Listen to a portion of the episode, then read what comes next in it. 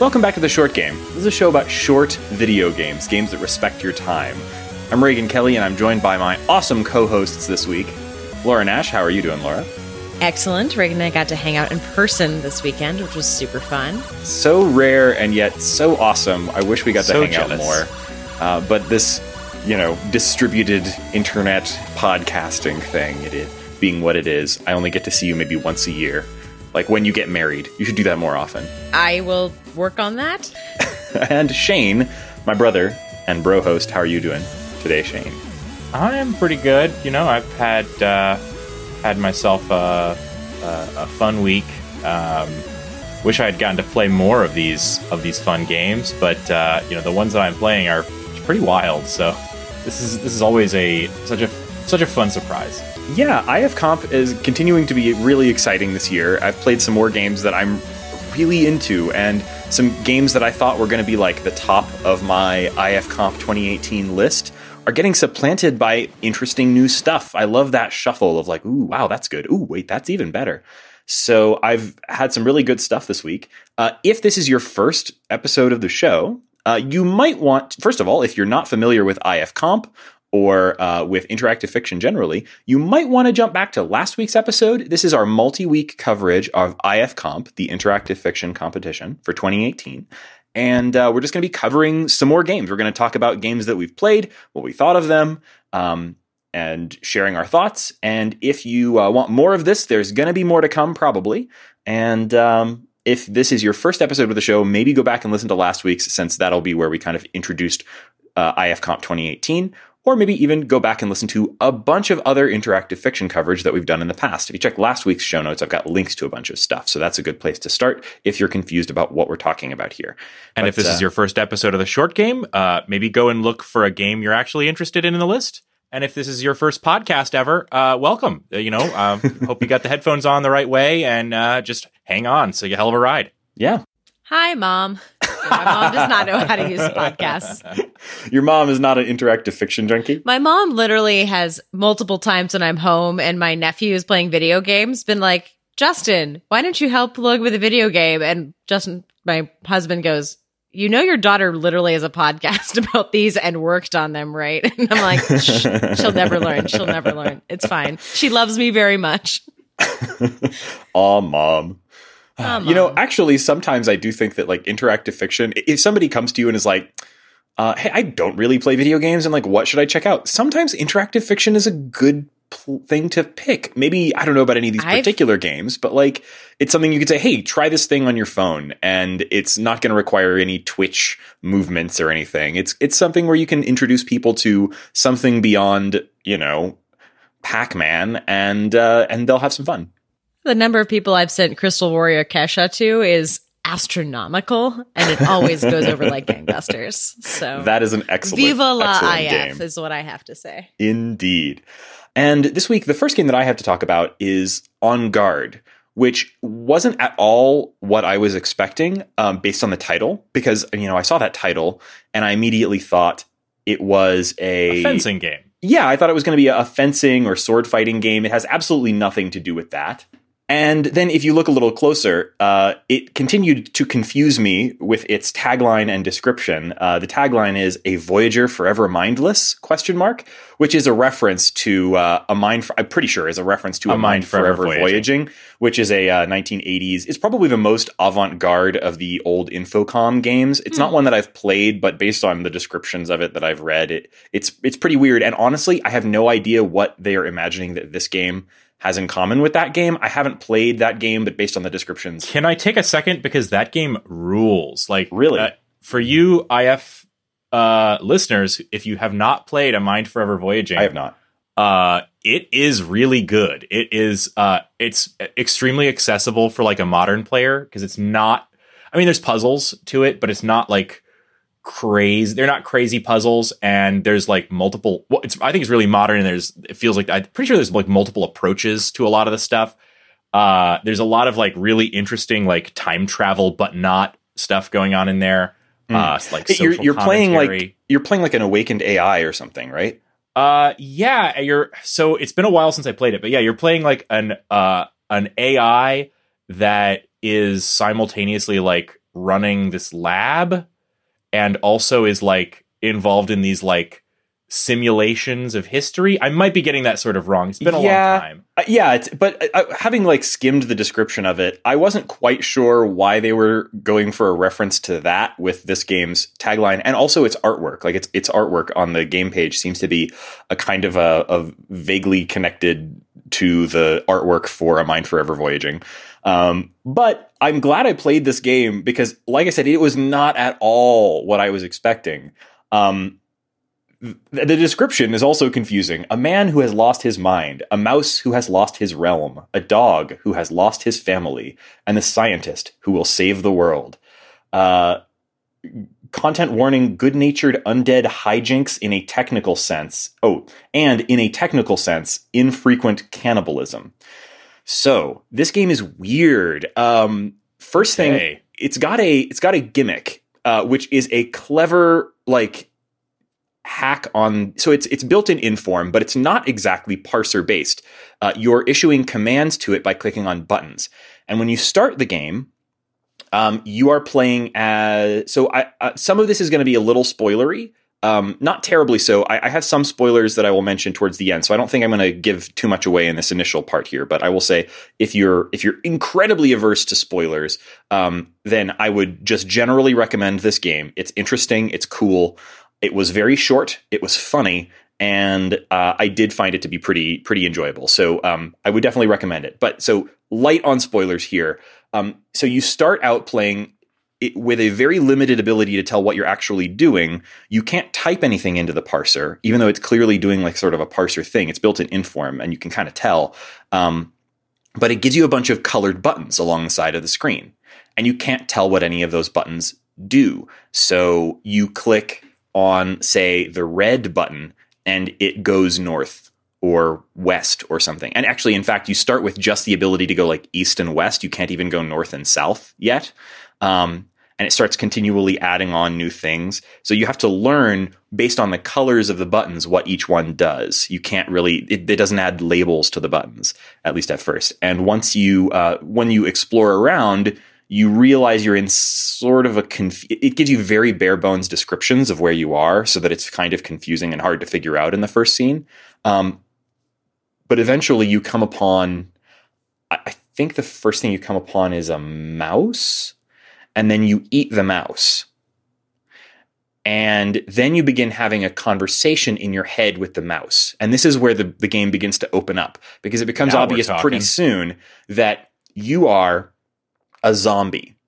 A uh, you are a zombie who, uh, when he eats the brain of another creature, that creature becomes a part of his mind, and then you can carry on conversations with that creature in your head. So um, as you go, you're essentially collecting, you know, friends by eating those friends, and then those friends can talk to you in your head. I mean, th- this had some really funny writing. It- it's very limited in terms of its parser. You can go, you know, north, south. Each time you eat a new person, creature, animal, whatever, they um, they give you a new skill or understanding because you start out as this incredibly brain dead zombie. The mouse can move around, but it has like I forget what its ability was. It just adds on some ability to to move around, and then you eat a dog, and then the the dog adds the ability to. I forget which one. Of, well, they, they give you additional abilities, and sorry, it's been now a week since I played this. I don't remember which gives you what, but you, you learn abilities like opening doors or pressing buttons, that sort of thing. Uh, very basic stuff. But what really made this game stand out is that you're solving these incredibly simple puzzles with this very limited mechanic of pressing unlabeled buttons in order to take various different actions. The entire time you're doing this, it has a ton of dialogue between you and the various creatures in your head. So, for example, once you've eaten the mouse and the dog, you're then having this conversation between, you know, the the the brainless zombie who's clearly a former human but has no memories of their life, and the mouse uh, who is a former noble among mice, a duke, and the dog. And uh, so their dialogue is great. So I'm just going to read a couple from very early in the game that I think really kind of tell you a little bit about how the the, the writing works in this. You know what you need? We need, asks Lucky. Lucky is the dog. A plan. We need a plan. Yes, I agree, says the mouse. What do you propose? Number one, explains the dog, we need to explore a bit. As the slice of brain says, the slice of brain is the is the human. Uh, as the slice of brain says, secure the installation. Number two, to search for the missing brain. And number, mm, the number that comes after two, we need to escape. Amazing, you're a genius, Lucky, says the slice of brain. Or a little later, I had a troubling thought, says the mouse. What? asks the slice of brain. What are we going to do if we run into a cat? We'd eat its brains, wouldn't we? answers the slice of brain. I don't see a problem there. Oh, but I do, says the dog. We'd hear cat thoughts all the time. That would be intolerable. Absolutely, agrees the mouse. Eating a cat? Sure, no problem. Count me in. But no way am I willing to listen to its thoughts. That would be too much. I mean, it's very funny. I think it's a translation from French, which is neat. I did uh, some games work really well in translation, I guess, like this one. Um, but a lot of games, when you when you play a game that seems to have been translated from another language, um, it loses something. This one still maintained a humor to it that I think is probably like difficult to to do in translation. So well done there. And uh, I I found it really entertaining. And eventually, it it goes places that I wasn't expecting towards the end of the game. It has some surprising turns. That like really reminds me of my current like number one from the contest, which is Animalia. We discussed mm. in the last episode. And I played it after uh, you did, and I've I've got stuck on the same spot three times. Um, but I've been utterly uh, just overjoyed by making uh, the first time I tried to ha- make a dream team, and then I made subsequently worse and worse teams each time to see if because I'm like maybe it's my dream team's bad. Maybe I just need to have a completely different strategy. Died at the same place every time, still enjoyed it. So, which spot, by the way? After school. Uh huh. And dad wants to feed me dinner. Okay. Yeah. Yeah, that was a tough one. I'm trying to be very vague. I've also been playing uh, some Animalia, and uh, it's uh, I, am kind of sad I hadn't played it uh, in, in, time to talk about it with you guys on the last episode because it was super fun and super funny. Definitely on my short list as well. Yeah, I think I I love multiple personality. I love weird games. Um, I think this would be um, it's is it like personality disorder inventory management? Like, what's the kind challenge of. here? Yeah, basically, it's it's about um, you know solving fairly simple puzzles. Things like, um, uh, for example, uh, a little later in the game, you need to repair some lab equipment, which means finding a particular item in one room, carrying it to another room, and installing it, and then also um, fixing the electrical breaker. That's not very hard to do. Um, but it is hard to do when you are uh, working with limited ability to tell what your buttons do. Um, and it's also mostly just sort of about the you know wandering around the space and reading the dialogue. It, it really kind of feels like you're trying to solve these relatively simple puzzles, but all the while there's this chit chat going on um, that brings the whole thing to life, even if the puzzles themselves are really, really simple. So I, I enjoyed that about it a lot. Oh, one last thing I wanted to mention about On Guard that I forgot to mention that I, I, really appreciated about it is that it is fairly gruesome subject matter, right? You're eating uh, animals and sometimes people, specifically their brains, but it is entirely like fade to black on that. Like it gives you some fairly good detail and, and funny text about literally everything else in the game. But anytime that you eat someone or something, uh, it is one line of text. It says, he ate their brain. And then, or, you know, you ate their brain. And then the next line is they're saying hi in your brain and they're not mad about it at all. So it, it, it takes the uh, it takes the sort of gruesomeness of this idea of being a zombie and doing zombie things and makes it really just sort of about making friends. Like, oh, good, I found a new friend. I will eat them. Now we have a new friend. It, it, it takes all of the gruesomeness out of that and made it very lighthearted. So I, when I initially kind of understood what the scenario was, I was like, that's kind of gross. I actually don't usually like zombie stuff, partly because I think it's a little tired as a genre, and partly because that sort of I don't know, um, you know, gross out vibe of zombie stuff, like the body horror of I am a zombie and my body is falling apart. Like I thought that would be a block to me for this. It's not at all. It it, it bypasses that stuff incredibly well. Um, and so if that seems like something that would hold you up on this, don't worry about it. It's very lighthearted and it's not I almost wouldn't say it's like a zombie game, except for the fact that every now and then it does reference the fact that you've just eaten a brain. yeah, it's just just barely a zombie thing. Well, you're eating brains, but uh, I think it's kind of um, a weird coincidence because the game I want to talk about this week is by the same author as uh, as your zombie game, and I would not have known it until we got everything together into this outline. Um, but the uh, the the game that I instantly gravitated towards this year. So uh, last year's competition included a game that I really liked and we discussed on the show. Uh, that was called "The Dragon Will Tell You Your Future Now," which to me instantly drew me in because I love that title. That's a great Um, title. It's a hell of a title. And um, I'm actually still bummed out that that game didn't get more attention. Like I, I had issues with it, and you know, if you go back and listen to our review of it, I think you'll you'll hear me discuss those issues. But I I definitely think the game deserved to to place higher than it did, uh, which was number sixty five. Do you want to explain a little bit about what the dragon will you will tell you your future now was all about, and and uh, and why it may have placed so low, given that it was at least a, a quality, well made game with good writing? Uh, yeah. So it was. It was. I'm. I'm. I'm not sure if I can go along with you hundred percent there. Uh, it was a well-made game, uh, and it did have good writing, and it was high quality. But I don't know if I would describe it as a quality, well-made game with good writing.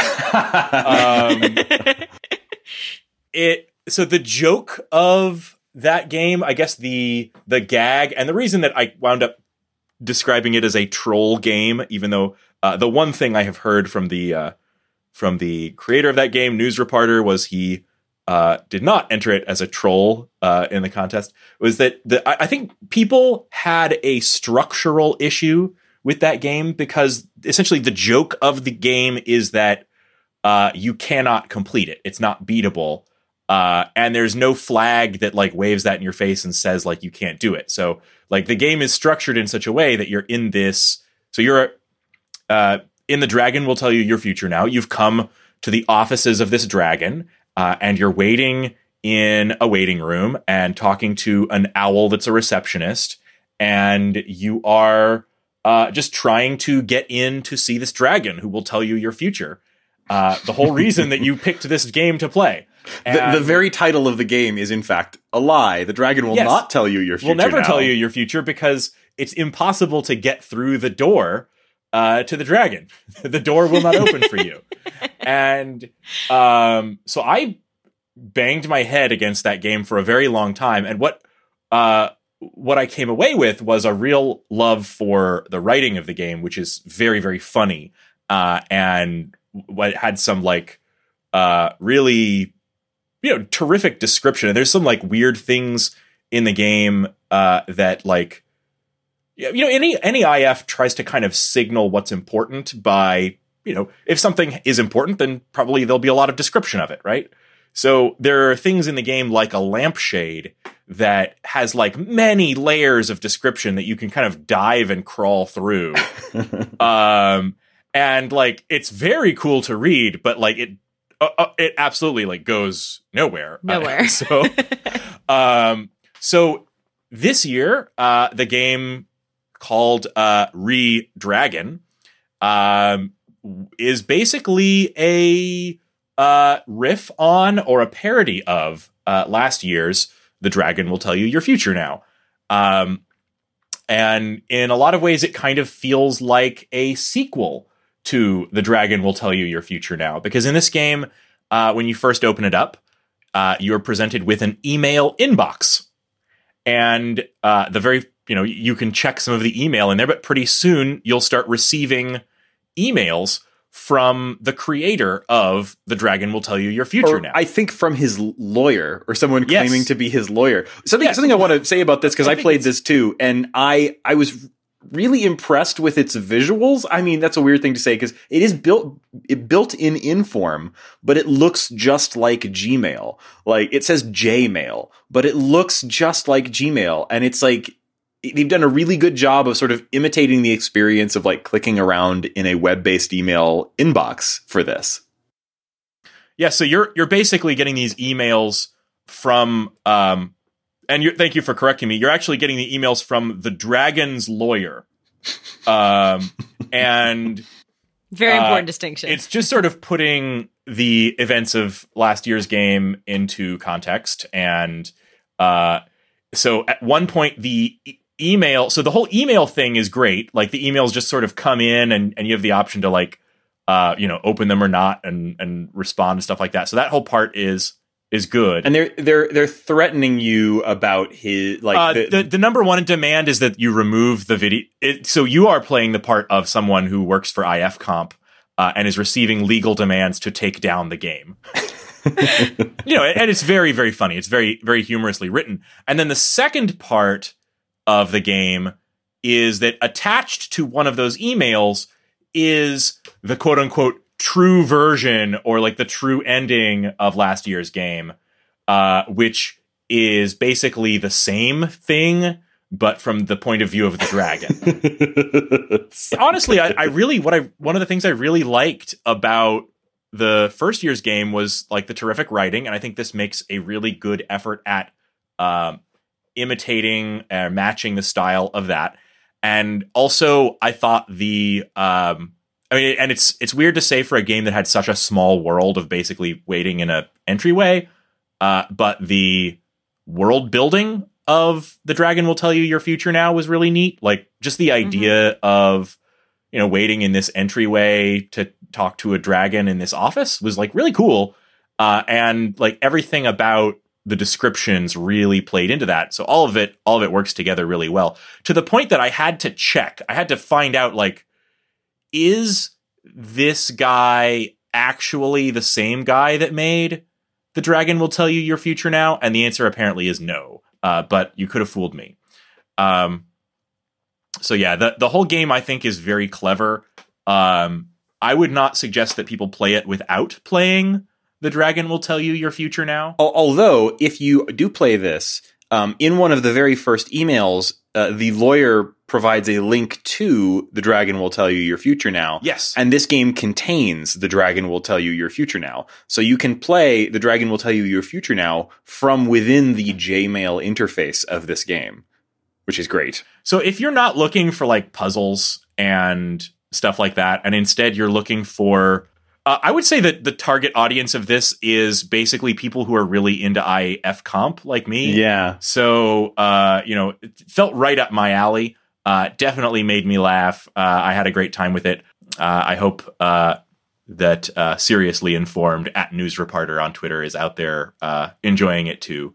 I did not see an entry from him in this year's competition, but I really hope that we see more from News Reporter.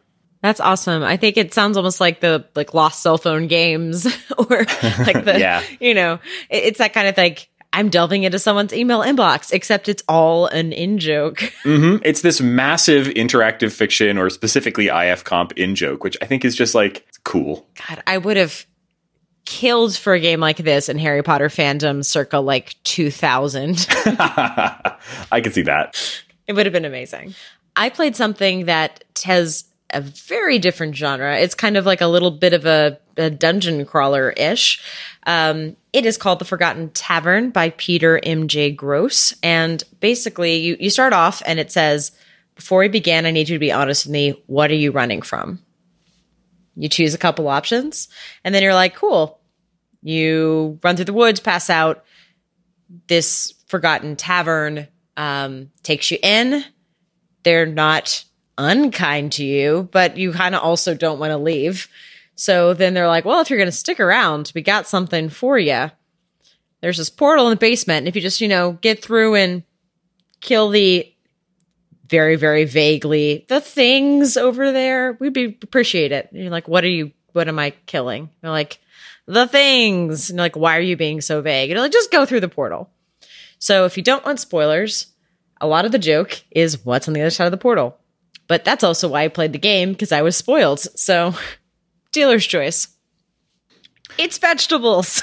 it's the idea is that you plant vegetables on one side of the portal and then you go through and they're like magic good vegetables that you go hunt down and kill, come back through the portal, and then you serve them to the innkeeper, um, to the uh, tavern goers, and then you start putting it on the map. So it's kind of like a crossover of kind of a grind, a very grindy combat dungeon crawler, but you're taking or like it's Oregon Traily where you go get the stuff and you bring it back, except you're also like upgrading the tavern. Like you go back to the tavern, you have better sheets this time. or like Huh.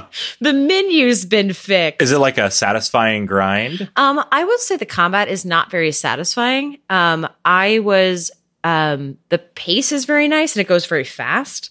Um, there are different vegetables that come up and they do scale up in difficulty. Like those carrots get pretty nasty, but um, I say it's My not the most. agree. Um, it's not the most diverse combat experience. Like I was rarely in. Uh, I didn't feel like I do a lot of strategy for it, but it was seemed like it's a very light, quick game. Um, I also really the things I really enjoyed were um, on the side as you uh, you have a status, and the first one I chose that I was running from a jilted lover, so my like status was like commitment phobe to start off, and I went from commitment phobe and built up to like salad tosser the first time I came back with two different types of vegetables, and like that kind of joke was satisfying for me to play this a lot um, I served many, many guests because although the combat was really grindy, um, I was amused at the artisanal menu I eventually unlocked and like, you know, the, the beautiful linen sheets. You know, I love the I love the mechanic that we're. I, I think I'm seeing it more in IF now of these sort of explicit ongoing statuses as as a mechanic. So I, I think this status mechanic that you're talking about here is it kind of similar to the one in Anim- Animalia?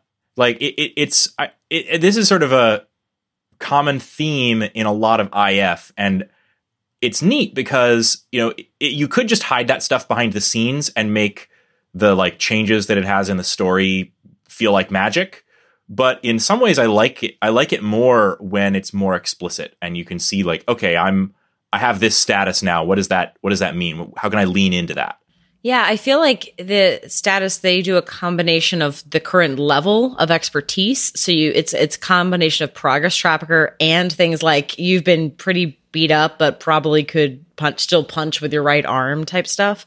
So it- it's a nice blend where they actually tell you, you know, your health, but they use it to tell you you know, you are a fighting farmer.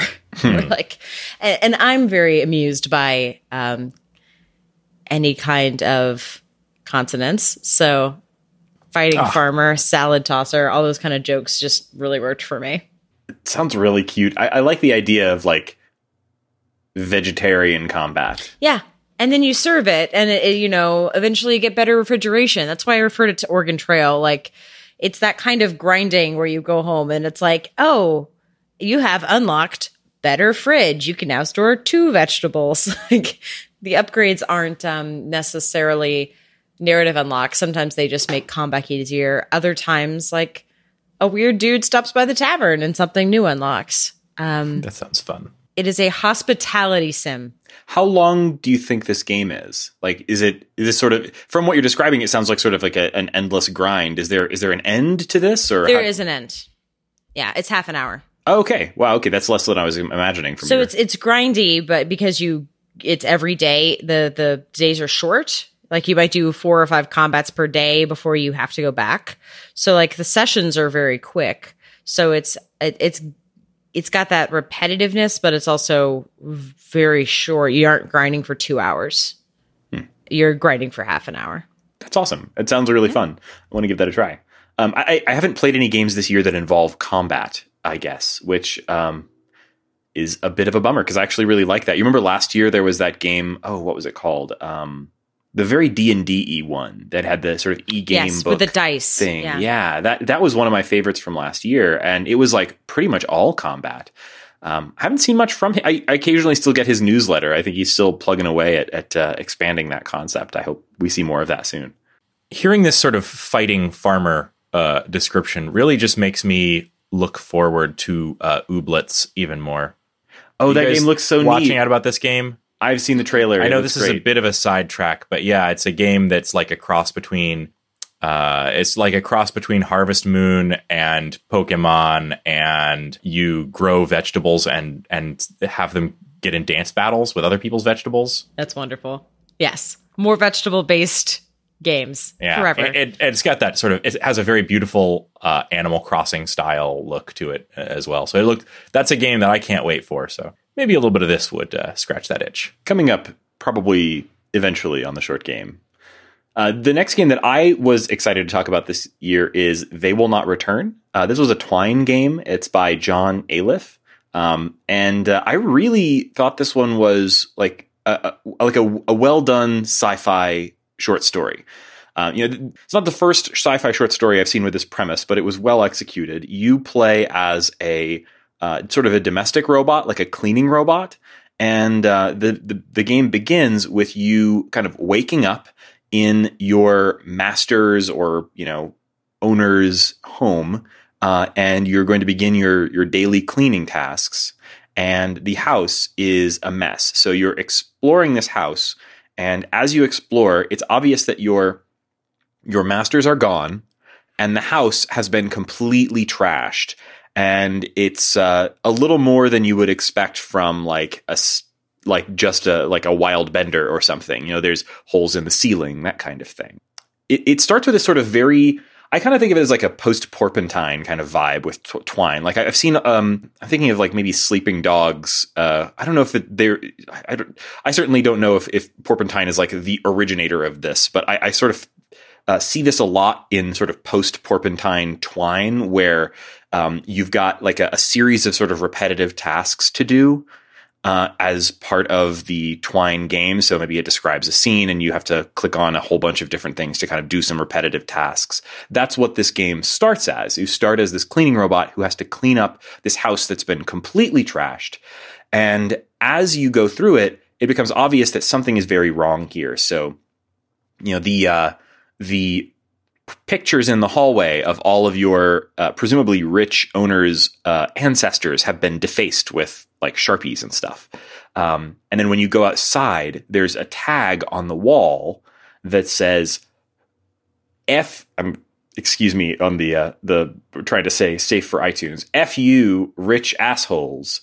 The cur- the cure doesn't work is written on the uh, on the front of the house, mm-hmm. and uh, so you spend a while cleaning up this house, and then you go back into your robot charging station. And then you wake up again and you clean the house again. And it's clearly been a very, very long time since the last time that you cleaned. The house has deteriorated even further. The masters are still not there. So the game starts with this sort of very, very um, clear loop of I have to clean the house. And each time I clean the house, I'm exploring the house and getting a a sense of all, the masters are gone, and as the title of the game would tell us, they will not return. Right. So you're you're you know continually continually cleaning this house as it dissolves into uh you know into into the ground basically. Where what I didn't expect out of this game was a second act because I thought, okay, that's cool. That's a that's a nice sci-fi story, and I enjoyed that. And you do that, I think, three or four times. And then things change pretty dramatically. Um, I don't. So here's another here's another potential spoiler. If you want to just go ahead and play this game, I think this is a, a well done Twine game, and I would definitely recommend playing it. And I think it took me about a half an hour to get through all together. Maybe I forget if it was a half hour or an hour, but somewhere in that neighborhood. Not a terribly long experience. I would definitely recommend this game. If you don't want anything spoilery, I think that's um, probably now is the time to skip to the next chapter of our show. Smash that 30 second skip button, dog. Yeah. Yeah. But uh, uh, but what I really liked about this game was that I was expecting that to be it, right? But then another robot shows up, and uh, you have some conversation with that robot, and the rest of the game is you and this other robot named QT trying to dis- trying to to come to terms with the fact that the masters are gone and they will not return and you go on a little bit of an adventure with this fellow robot to try to find a way to alter your programming to accept the fact that the masters will not return. So you have to cross the city, you have to find a way to edit the programming that makes up your, you know, you, you are a robot, your very soul is about obeying the masters and cleaning up after them, etc. And you have to find a way to change that. And I really liked that. And that whole section of the game was a bit unexpected. So I, I think this was a really well done little sci fi short story. And uh, it, it was definitely a surprise in the second half. So I would definitely recommend this game. And uh, if you like, uh, if you like this sort of uh, twine sci fi short story, um, it starts off seeming like the kind of like I've definitely I feel like I've read the story of domestic robot deals with the fact that all the humans are dead. I feel like I've read that story before, maybe a couple of them. But this one it's, you know, first of all it's it's interactive fiction. It's not just a short story, so there's something going for it there, but it it goes to places that I wasn't expecting, particularly in the second act. So, um definitely recommend checking this out. They Will Not Return by John Aliff. A few rich assholes. Yeah. I'm gonna take like the wheel and just sharply turn it, just turn it all the way to the side because I played a game about a sea cult called Devotionalia by G. Grimoire. It's there's no segue from They Will Not Return at all. That is okay.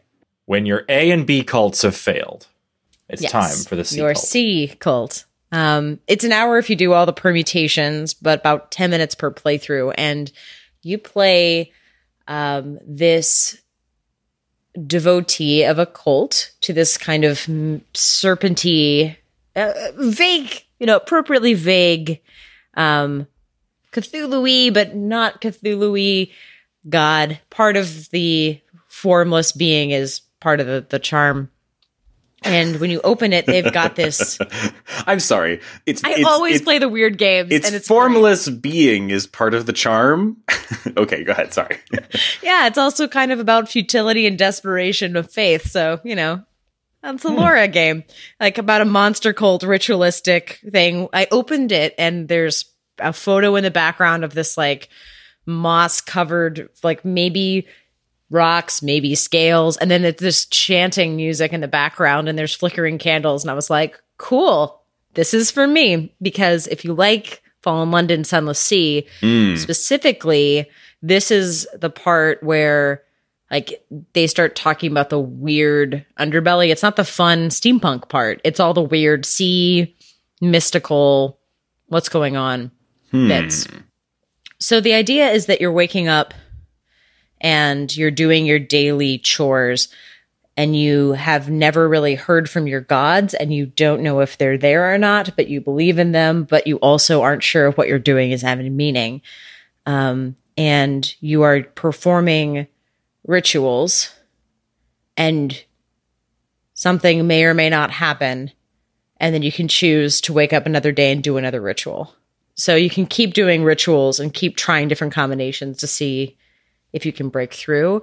I will not tell you what happens in what order because I honestly don't know. I don't know if my playthrough is the way it for everybody because it's I think that's part of it. Like the idea that you do a ritual and something happens but you don't know if it's good or bad and then you try again is the point of this game. Hmm. And you might have a different combination of, you know, wax and stone and form and putting it in the, you know, throwing it in the sea or not throwing in the sea. You might find something in this game I didn't. And I think that's part of the idea. The idea is like the faith that you do a ritual and you put yourself out there and you have no idea. It, it's not the dragon will see you now because, because like you do the ritual ends and you can do another ritual and it's up to you to decide if you are going to be satisfied or not with what you do. So, a couple things that are really beautiful about this. I mentioned the music really puts you in a great mood. Um, there's a reread where they let you replay from the beginning, or you can just, um, what I think of as like the desperation path, you just make a new offering right away. So, you can choose to kind of play another full day with all of the daily tasks, or you can just keep trying the ritual, which to me feels like a very different game. I played with the full day because I liked that rhythm, but your mileage may vary. I think it's also going to be scarier if you just do the new offering. Um, but the tone is very well controlled. Um, let me read a couple sentences to get that for you. You hate to disturb the foundlings from the coves. They are full of such boundless energy in the waking hours, but they sleep like the dead. And then later on, you do not want to lose them. You plucked them up from the surf just as you did the temple's most precious relic, and your heart bled red as the sea for those abandoned babes, some human, some not. Hmm. If you're looking for your Halloween game, this is a very different type, but I really enjoy a game where I don't know if what I did worked or not. And I think that's exactly what the author wanted. That sounds really cool. I'm into it. And it's super short. It says an hour. My first ritual was 10 minutes. And I think they say an hour because they want you to keep trying rituals. Um, and I did. I think that's part of the experience. So I would at least allot three, you know, three playthroughs, 30 minutes. Yeah. Well, speaking of sort of spooky or creepy or maybe Halloweeny games, um, the next one that I had to talk about uh, is Cannery Vale, uh, which is That one's neat. it is neat. It's it's one of the most um, uh, complex, sort of structurally twine or choice based games that I can think of ever playing. Um, so a few things about it. Uh, so it's this very it's this very in depth twine based game. You're playing as an author who's checked into an hotel, a hotel called the Lovecraft Inn. Subtle. Yeah, I know, right? And you've basically sealed yourself in to your hotel room in order to write your next novel. And even more subtle, it's in it's in like Maine, right? Yeah, yeah, Yeah. It's basically like we we we we are Stephen King. Yeah, when this was recommended to me, the very first thing they said was this this is a bit like a Stephen King novel, and I think that really does hold true, although I think it goes places that are a little more I think Stephen King has this tendency at the end of his novels to like to explain everything. You know, he likes to tell you exactly why every weird thing happened. Um, not always, but very often. And I don't think this really suffers from that particular. Uh, I don't know if I'd call that a failing or maybe a strength. It doesn't suffer from that particular condition. It does not need to explain itself to you, particularly towards the end. But anyway, very sort of structurally complicated twine game in which you uh, you have this sort of loop that you're playing through, um, where you are as the waking author, you write, and what that means is you have a kind of a interface where you can assemble parts of your novel you can click on chapter one and decide whether it includes one of three things or some combination of the three. Um, then, depending on what you chose for chapter one, you can select what's included in chapter two. And mostly it also works the same way. You're going to be choosing from a list of things. You can usually choose multiples or you can choose just one. And every time you make those choices, once you've assembled all the choices that you want, let's say you've assembled all the choices for chapter one and chapter two, then you can take a nap.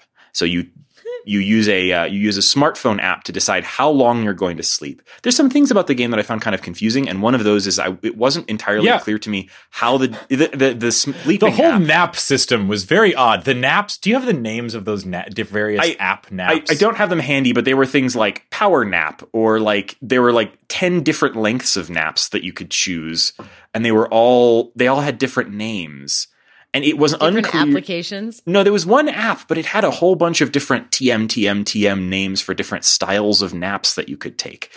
It was very unclear to me Oh. whether they had any effect on the game. I was gonna say I've, I've like probably used this app before. yeah, yeah, and so you you dial in a nap that you're going to take, and then you lie down, and then you're then you're playing as the main character in your book. And so, based on the choices that you made while kind of writing your novel, um, you can play out the the different scenes. And it's a choice based game where you're exploring the town of Cannery Vale. Um, so I, I, I'll go into a little more detail about that in a minute. But one thing I want to say that this game um, says right off the uh, uh, right right up front is that it has a very extensive um, content warning screen. And I think if you're the sort of person who appreciates content warnings, you should definitely take a look because it's one of the most extensive content warning things I've ever seen. The game has multiple levels that you can choose from for its explicitness in terms of what is described, which has an effect not just on how it describes things, but also on what occurs in the book. It actually is part of your writing interface. You can decide how, uh, I forget exactly how it phrases it, but it's decide, you can decide when you're writing your book, like, do you want it to be like a broad market that's uh, that's not explicit, or do you want to narrow down your market but use more explicit text?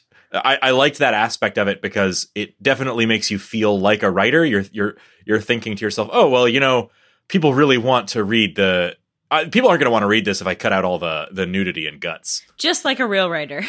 Yeah, I, I felt the same way. Actually, it does a few things to like make you feel like you're the writer. You can choose your pseudonym when you're writing the game. You can choose what the title of the work is, and then you can choose the explicitness explicitness level, and it gives you a few choices.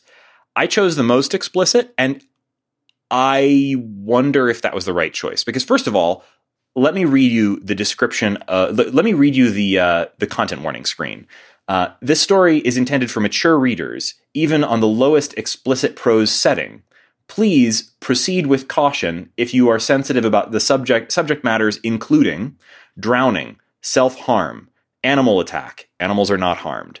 Mental illness, dissociative identity, drug use slash needles, sex work, amputation slash decapitation, stalking, corrupt law enforcement slash religious leaders, BDSM slash kink slash fetish secu- sexuality on explicit prose settings, clowns. Man, you had me till the end. These instances may be described subjectively and unrealistically within an allegorical fantasy context.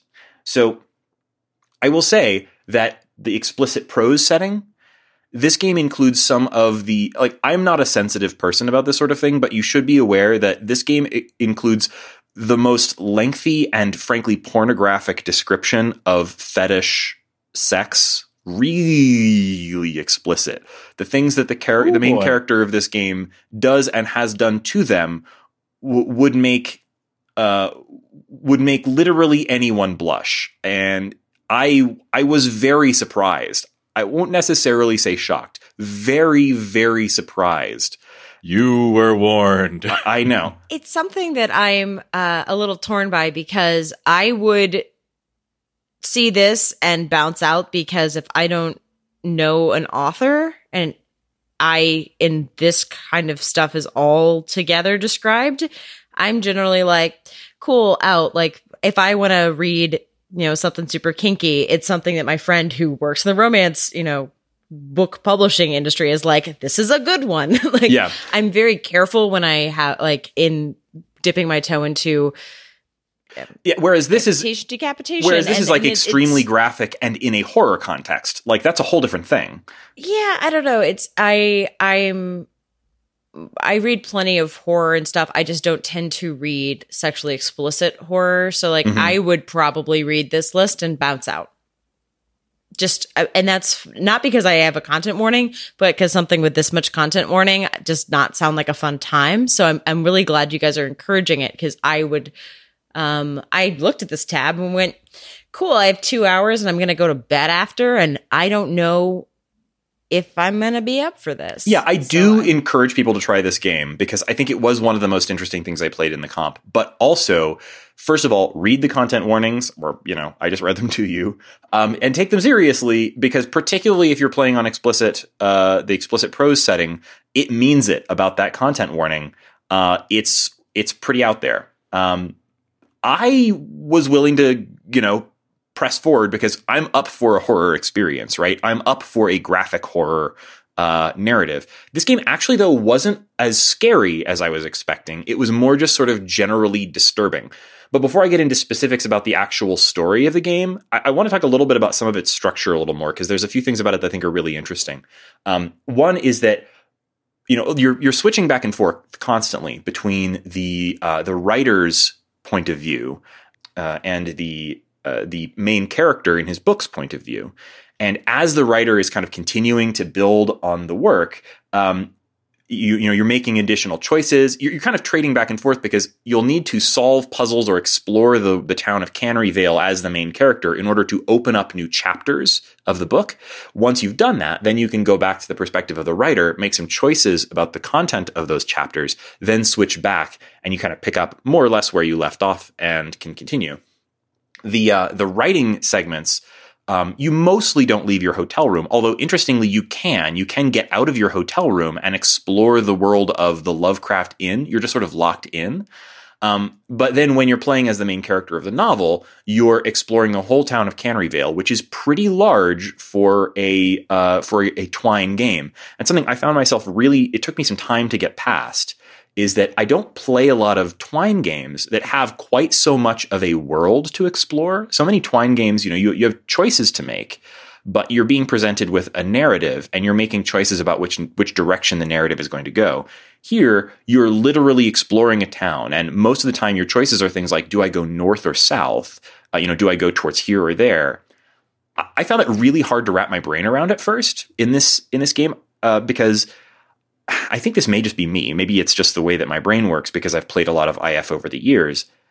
In a Twine game, um, when you're exploring a large space like this, it's hard for me to contextualize or kind of build a mental map of of the town of Cannery Vale. Even though it, they gave it an extremely simple layout, you know, they they uh, they did everything they could to make it easy to navigate this town. Basically, you start at First Street, you can go north to Second Street, north to Third Street, north to Fourth Street, and so on. And then there's different places that branch out from those places. It took me a really long time to kind of get comfortable with exploring this world because when I'm playing an interactive fiction game and I have to explore a space, I'm building a map in my head and it's based on Zork, you know, like it's based on north, south, east, west. Like that's how my brain works for these sorts of games. And it was, for some reason, it took me a really long time to realize that I could build that kind of mental map for this game too. Because with so many Twine games, you know, they're just, it, my brain doesn't map like you can go up towards 4th Street or there's also a diner here or there's also a shop here. Like my brain couldn't map that to an actual map the way that I do with a parser game. So it, I, I, spent a See lot of time. also time. Detective Land. Oh man! See also yes. the one where you are moving up and down in space. I What find, was that one? Yeah. yeah. Flying one. Oh yeah, It's I- okay. I know what you're talking about though. Yeah, I have such a hard time building a mental map for choice-based games. I, I guess I just sort of more oriented with to- choice-based games to think of it as like making narrative choices rather than navigating or exploring a space. And that's probably about me. But I it took me a really long time, much longer than I think it probably was supposed to take me to complete this game. Um, I think it took me four and a half hours to finish it, which is like definitely longer than they they say on the on the the game page. I think that it was mostly because of that. But once I did kind of, I literally eventually took out a pencil and started making a map of Cannery Vale. And once I started making the map, I was like, oh, actually, this is a really, really simple space to navigate. It's like a straight line. But I didn't, that didn't click for me until I got to the point of actually drawing a map. Um, What was your experience, Shane? So I didn't. Um, I got lost pretty much immediately uh, in Cannery Vale, uh, and I uh, gave up.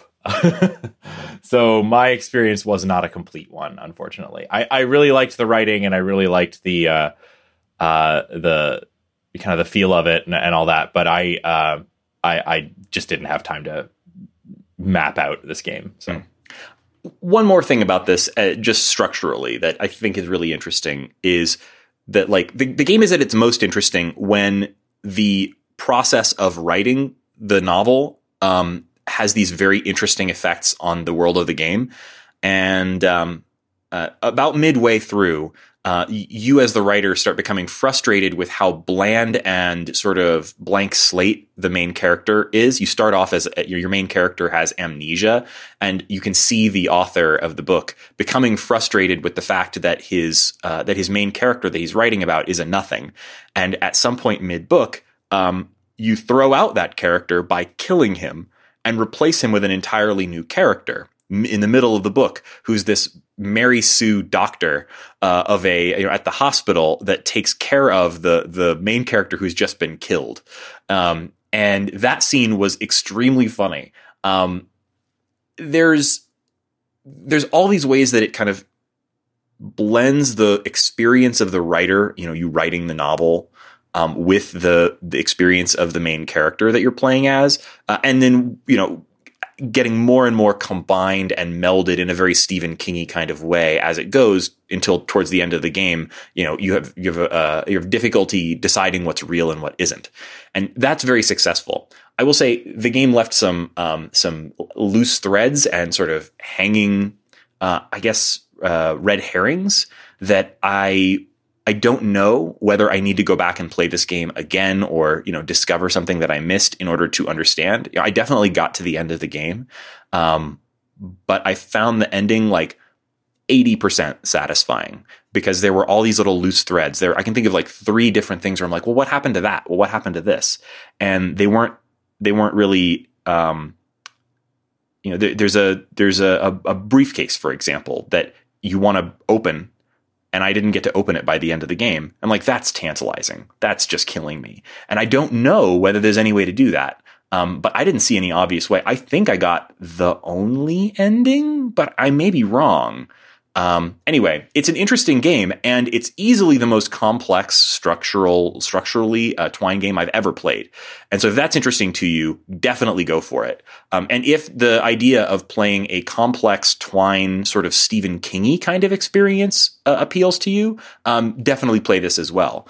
Um, if you are put off by the content warnings, I don't think there's any problem in playing this game on its least explicit setting in which case I think it would be actually probably a bit faster to play and also a little bit less um, off putting, particularly towards the first third of the game. So maybe give that a try if this doesn't sound like it's your bag, because it's still very interesting. So I just want to kind of segue from one game in which uh, the narrator has amnesia to another game uh, where the narrator has amnesia. And but before I even get into that, what's up with uh, main character has amnesia being like the absolute most common trope in video game protagonists. Ugh. Because it's like, oh, we have a world building, and oops, we forgot we have to introduce it to someone who doesn't know the world. So let's give the character amnesia, and then the world's new. Cool. Like, I'm sound more dismissive despite loving many of them. yeah. yeah something like Cannery Vale, I think, is trying to play on that trope, maybe not specifically of video games in particular, but like that trope in fiction. Um, and it's sort of trying to be funny about it. But I totally agree. Like when I see that in a game, particularly if it's not played as a joke, I'm immediately like, well, that's lazy, unless there's a real good reason for it. So there's a game in the in the comp this year uh, called "And You May Find Yourself," uh, and that's a game where uh, you saw the Talking Heads lyric and was like, yeah, "I'm playing that game." Exactly. I got I got sucked in because the title is a Talking Heads reference, and I will sign up for that.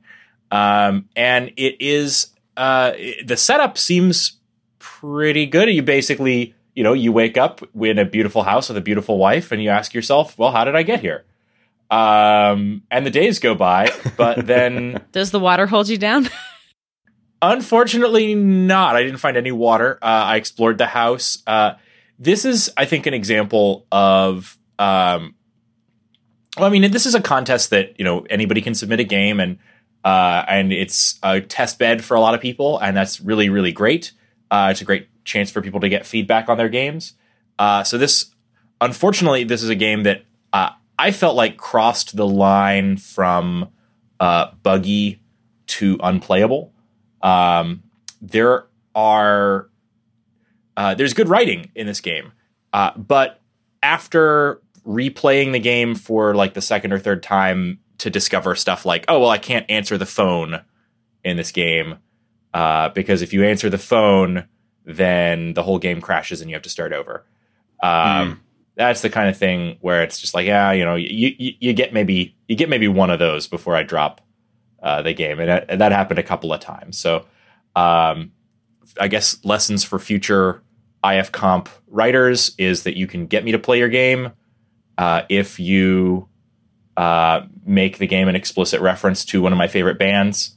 Uh, but uh, there's a certain there's a certain degree of bugginess that will unfortunately lose that goodwill. I feel like I have I have a pretty high, a pretty low bar for for stability or, or bugginess on uh, on IF comp games in particular because I agree. Like I understand these games are sometimes rushed to completion for the for the competition, or they you know because they have to be brand new games for the comp. That means maybe they've had a limited ability to do um, to do uh, real like testing, or also just these are these are amateur, uh, often amateur games by amateur uh, developers who are trying new things, and that's great. And yeah, so, I've played lots of games that were that person's first game. Exactly. yeah, that's tremendous. I love that. Yeah, and so I'll see a bug like I didn't I didn't mention we were talking about um, the uh, Alias the Magpie, a game that I absolutely loved this year, but I ran into a bug that like frankly really bothered me with that game that I didn't talk about, which was that like very early in the game. Uh, you know, you, you have those um, parser based sorts of things where you, you know, you, you say like do X to Y,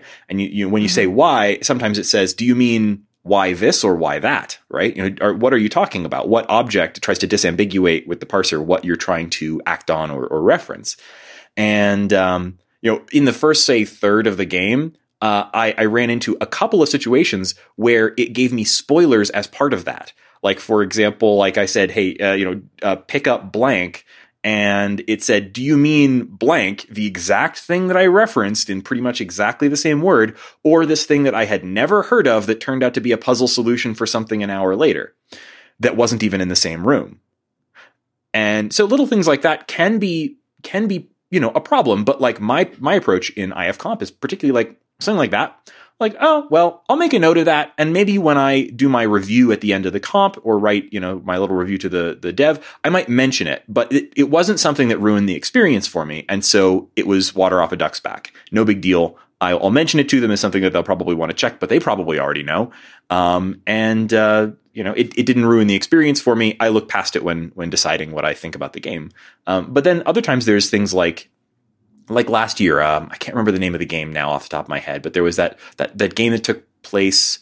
Um, it started on an airplane, and I got out of my seat on the airplane, and because I hadn't taken my bag, which wasn't mentioned at at the beginning of the game with me, um, I I couldn't. I had to restart the game because you can't sit back down and you can't pick up your bag once you've stood up, and it doesn't tell you you have a bag until you've stood up.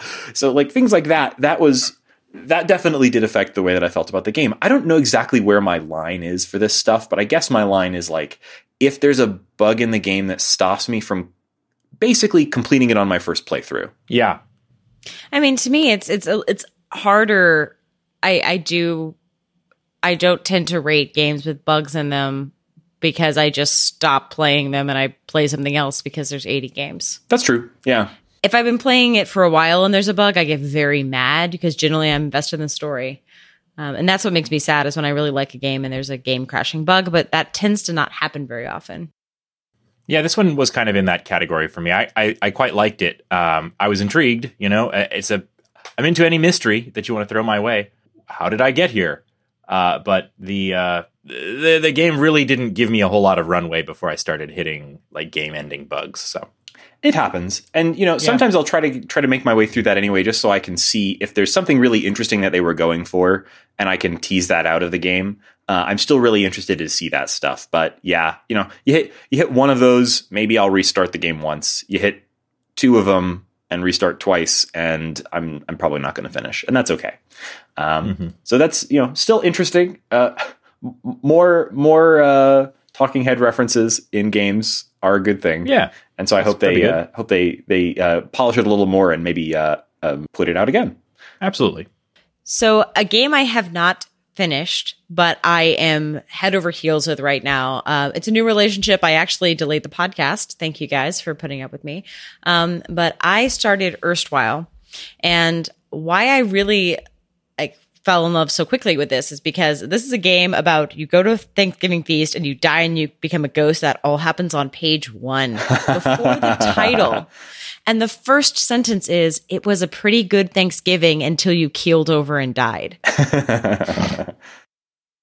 it also does one of my favorite things with um, that. Uh, you know, I don't know if it's Twine based, but it does one of my favorite things with um, a text based game where you click on a link and it replaces it for increasingly funny results. Mm, yeah. So like where they they're not um to compare devotionalia had this beautiful rhythm where um you would get increasingly despondent or like you would get increasingly like desperate as you went. And it was this like this great pacing of like sad thing, sadder thing, dark thing.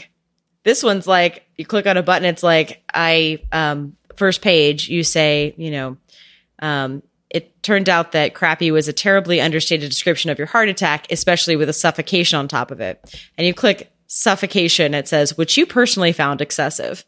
Um, like page two, it's like, you know, and the smell of death is in the air, and you click on it, it's like, and also your vomit. and I'm a huge sucker for this, but Yeah, I like that. That that sort of like ela- a click to like have the main character or narrator elaborate on something. That's that's a great thing that Twine can do, or that that you know hypertext fiction can do that you can't do in other other formats. It's like click to elaborate and click to snark, and I'm here for that. And the thing is, this is labeled as a two hour game, um, but it seemed like, you know, this seems to be a year of a murder mystery. There's always good murder mysteries, but Yeah, a lot of them this year. this year. Um, and there's several ghosts. So this is you just trying to figure out how you actually died at this Thanksgiving feast of the neighborhood association. Um, and you start off at your death scene um, and you try to do a bunch of stuff and really funny things happen that i won't spoil um, but a detective shows up and then it kind of starts the heart of the game uh, which literally made me I, I literally sat up straight and you know called justin and we were playing together. Um, you can enter people's minds and there's an inventory management for clues. So you can go into the detective's mind at any time and start linking clues together to start solving the mystery. Um, so it is like a twine-ish version of Benedict Cumberbatch's mind palace in that type of Sherlock. Like you, because you go inside different people's minds. Um, some of the buttons I'm really excited to click. Again, I'm not that far in, so I don't consider this a spoiler. But if you really want, you know, if you're intrigued, skip forward. Um, but the detective starts interviewing different people and you collect their testimony and you collect different things. You can go inside their brain, you can go inside the detective's brain. And there's also a button that says possess Justin. Like I can interview Justin, I can go inside Justin's brain. I can also try to possess him. And I don't know if it's a joke or if it's going to do something horrible or if it's going to unlock narrative. And I honestly don't know of any game I've played in the last couple of years of IF Comp where I didn't have a tonal idea of what was going to happen when I clicked on a button. And that I think is a huge strength of this game. Um, I don't know if I click that button if I'm actually going to maybe kill Justin or wreck his life or freak him out. Or it just could be like you try to possess him and it doesn't work. You're not that kind of ghost, lol. Or it could be that's how I move the story forward. Who knows? I don't. I'm really excited to find out. So that's Erstwhile by Maddie Fiala or Fiala. Don't know if you're Spanish or not, sorry. And Marijke Perry. I butchered both your names, but your your story is really good. So hopefully the nice things I said about your game will make up for my mispronunciation. But A lot of really, undead hijinks great. this year. yeah. Oh, there's it's it's hijinks, but it's like I mean, you it's hijinks that has an Emily Dickinson poem on the title screen, which is lovely. Like it's this great mix. Um it can say things like the stench of death still lingers in the air. It doesn't mix well with the turkey.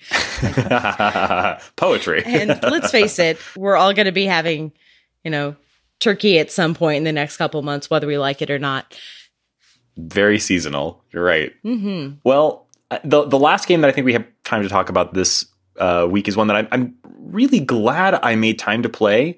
Um, because at first I, I, um, at first I bounced off of it a little bit because it has an option to play online, but I will just warn you right off the bat that if you try to play this online uh, on, well, first of all, if you try to play it online on iOS, it won't work at all. And if you try it in Safari on, at least on my Mac, it wasn't great.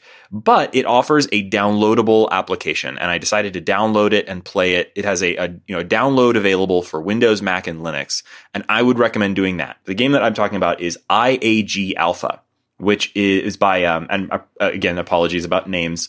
Um, I think it's Sirhil um, Mazhaisky.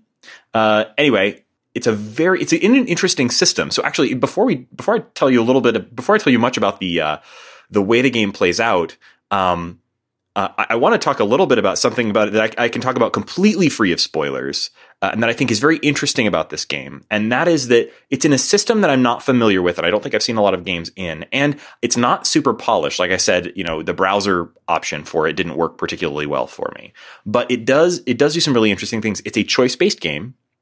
But it plays much much more like a uh, point and click adventure game than uh, than something like Twine typically tends to. And it made me think, with you know the sort of choose your own adventure style, and it made me think a little bit about the, the specific distinction or difference between those two and like what that means. Um, you know, Laura, when you were talking about some of the games that you played, like uh, like even erstwhile, you know, you'll you'll have some text on screen and you can tell what text is interactable and what isn't, mm-hmm. but you don't always know what's going to happen when you click on something. And sometimes that's a very good and amusing thing. You know, you click on something and it just presents you with additional funny text or something. But sometimes I actually do find that kind of frustrating. So, for example, like you're playing a game and you, it gives you a description of a scene, maybe a lengthy description of like a room or something, and there's a bunch of different things you can click on. And it's like, well, do, when I click on this object, is that going to take me away from the description of the room that maybe I haven't finished reading yet? Or is it going to interact with like if I click on this object, is it going to take that object? Is it going to change something in the scene? Like sometimes you you you run into this problem with interactive with uh, these choice based games where you know it's not always 100% clear what's going to happen when you click on something.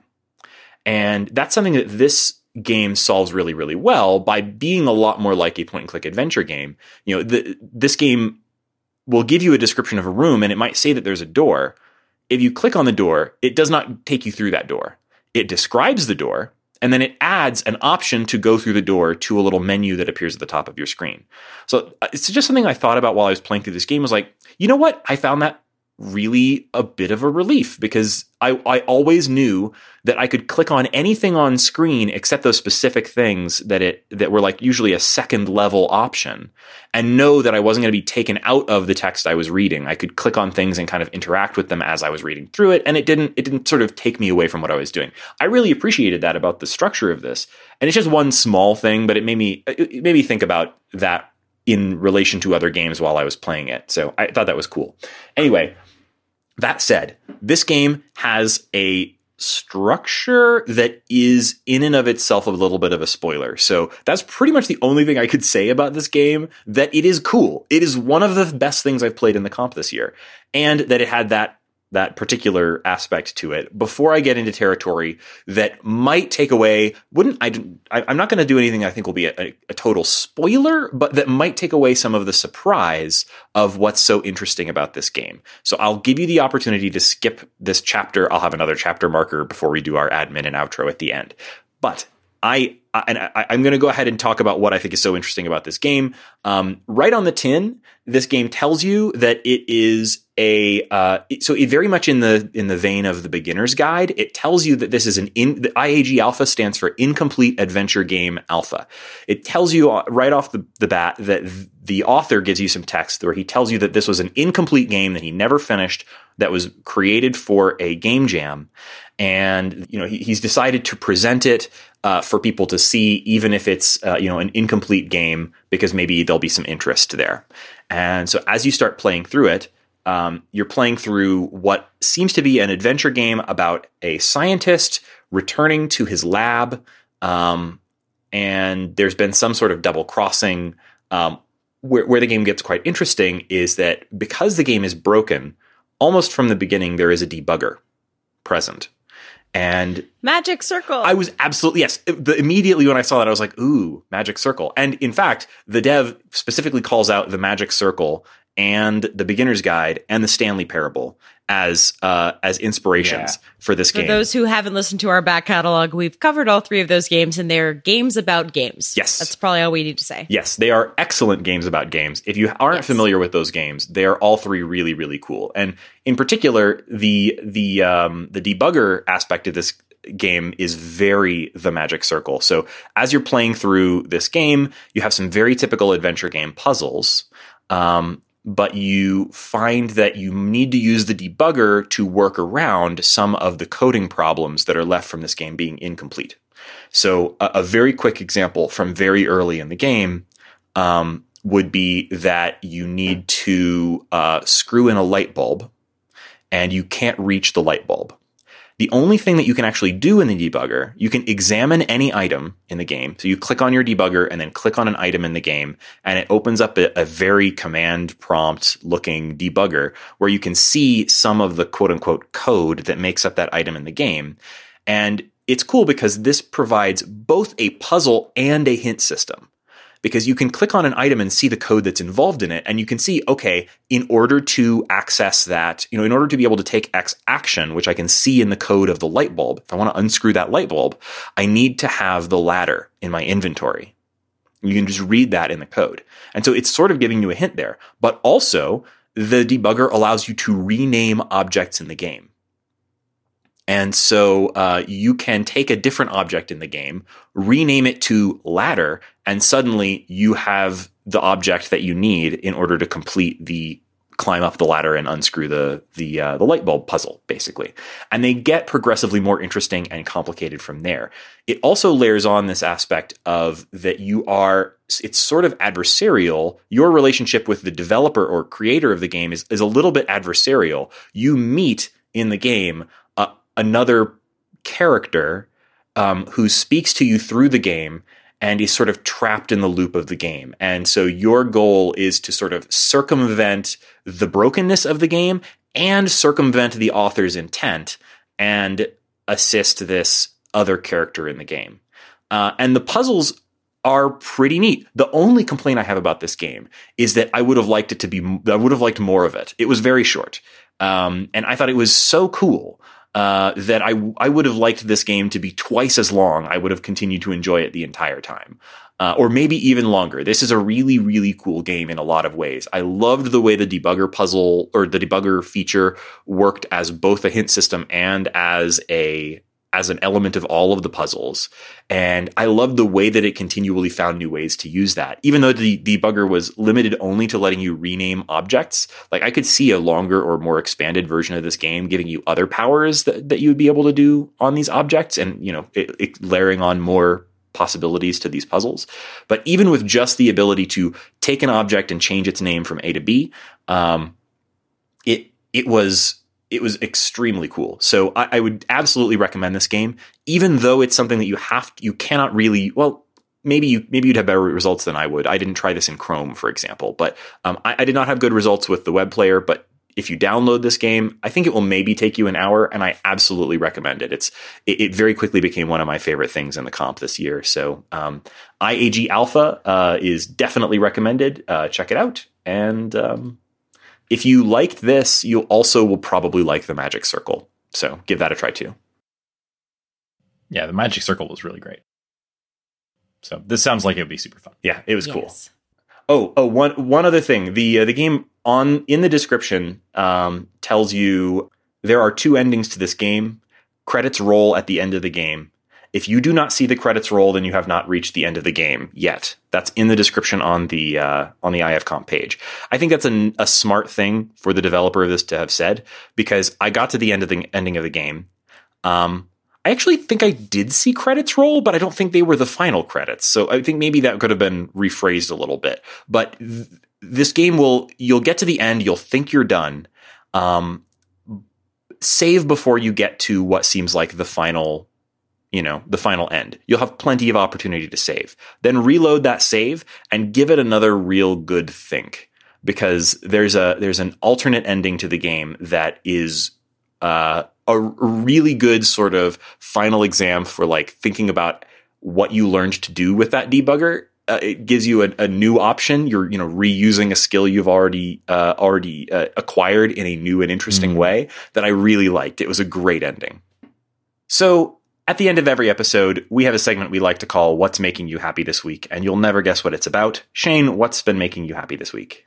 Ah, so this week, I mean, I've been pretty darn busy. Uh, so I've been uh, really pleased. Anytime I get get really busy, the, the thing that saves me uh, could be just a new show on Netflix that I get to watch a couple of episodes a night before going to bed. And to, and this month, of course, it's Halloween. You know, we've been talking about some spooky games here.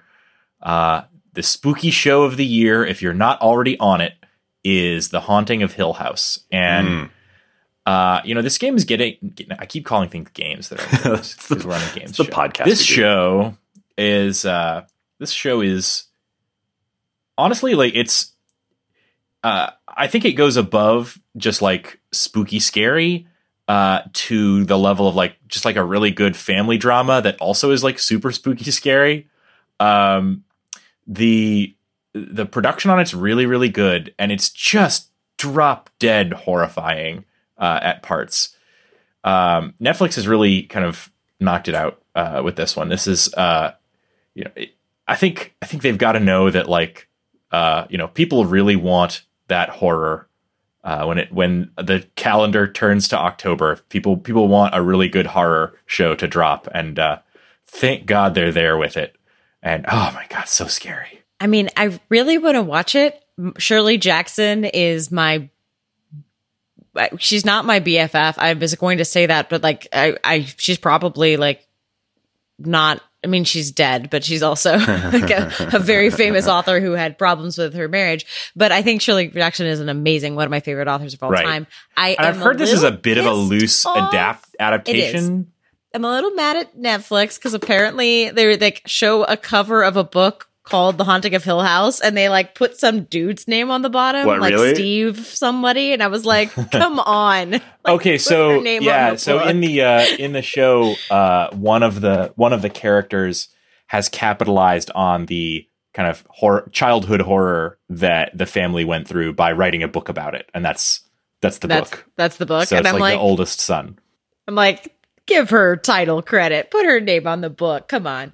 Um, but other than that, like I've heard only good things about that. Yeah, it's in, it's insane. Like it, it's uh, it's got a it's got a very unconventional structure. I won't spoil anything there, but like yeah. It, uh, so I I can't say that I've really watched the show because Jamie watches a ton of horror. Most of it doesn't appeal to me. Um, and so I have a very, I have a habit of Jamie putting on something horror y and then I do something else on my iPad or something in the same room. So I'm kind of like halfway paying attention. So I'm kind of tuned in and out. Um, but like it's very, it, I've been very intrigued by it, even though I've been a little bit confused by it because of not paying full attention, because it has a very interesting structure. It seems to be telling the same, telling the, the same story uh, in in different sequences from different characters' perspectives, um, jumping forward and backward in time. It's uh, definitely it's it's got an interesting structure and it, it's doing a lot with that. There were some big surprises towards the end of the season that were um, that recontextualized a lot of very important stuff from earlier in the show in a very distressing way. So pretty cool. Yeah, I I gotta say. Um, the the writing is good the like the acting is good um, it makes a ton of use of practical effects. So like there are there are a lot of like huge scares in this show that are literally just a person in scary makeup going like ah um eh, the, the, one of the things i really like is like there's this there's a distinction to me between like things that are scary because uh like you know something scary is about to happen versus things that are scary because like you know something just jumped out and horror because things that are scary because like something horrible happened and now it's like hor- it's like you know screwed you up. So this is very much in the former camp. Like they there are there are long long sequences in this show where like it is clear that a ghost is gonna pop up and scare you. like, and you and you know that they are that they are winding up for like a big scary moment or something really shocking and traumatizing is really winding up for you, and like they will just draw that out and milk the heck out of it yeah. Like it'll for minutes and minutes, and it's uh yeah, yeah, it, it's it's not something to watch alone or uh, in the dark too much. so yeah, that's what's making me happy this week is uh, scaring myself silly with that show. Awesome. Uh, well, I've had a really really good week this week, uh, largely thanks to Laura. So first of all, thank you, Laura, for showing me a very good time uh, in Chicago. And the Anytime. the two specific things about my my uh, weekend in Chicago that made me super happy uh, were both bars that we visited. Pretty much our day was like day drinking and, and wandering. They were, they were bars we visited back to back, and then kind of wandered aimlessly around semi drunk for a while. Yeah, That but they were both well. so good. So I'm very into uh, tiki bars, and so uh, I'd I'd been to the other tiki bar in Chicago, uh, Three Dots and a Dash, and had a great time there. But I'd never been to Lost Lake, uh, and Lost Lake is a really really good tiki bar. We went pretty early. So uh, they'd kind of uh, shut down part of the bar, although that really just meant that you could kind of wander around and look at their decor without having to like awkwardly stand, you know, like look past people or like try to l- shove past them to like look at the stuff at the back of a booth they're sitting in. So that was actually kind of fun. But it was a great place, great drinks, and uh, their signature banana daiquiri is so cute. They take a, a half of a banana and they cut a mouth in it and stick little fins on it and turn it into a little dolphin jumping out of your banana daiquiri. Very cute. So I loved Lost Lake. But then after that, we we went to another bar called Estereo, which I also really liked. They do sort of like uh, cocktails on tap that were really delicious.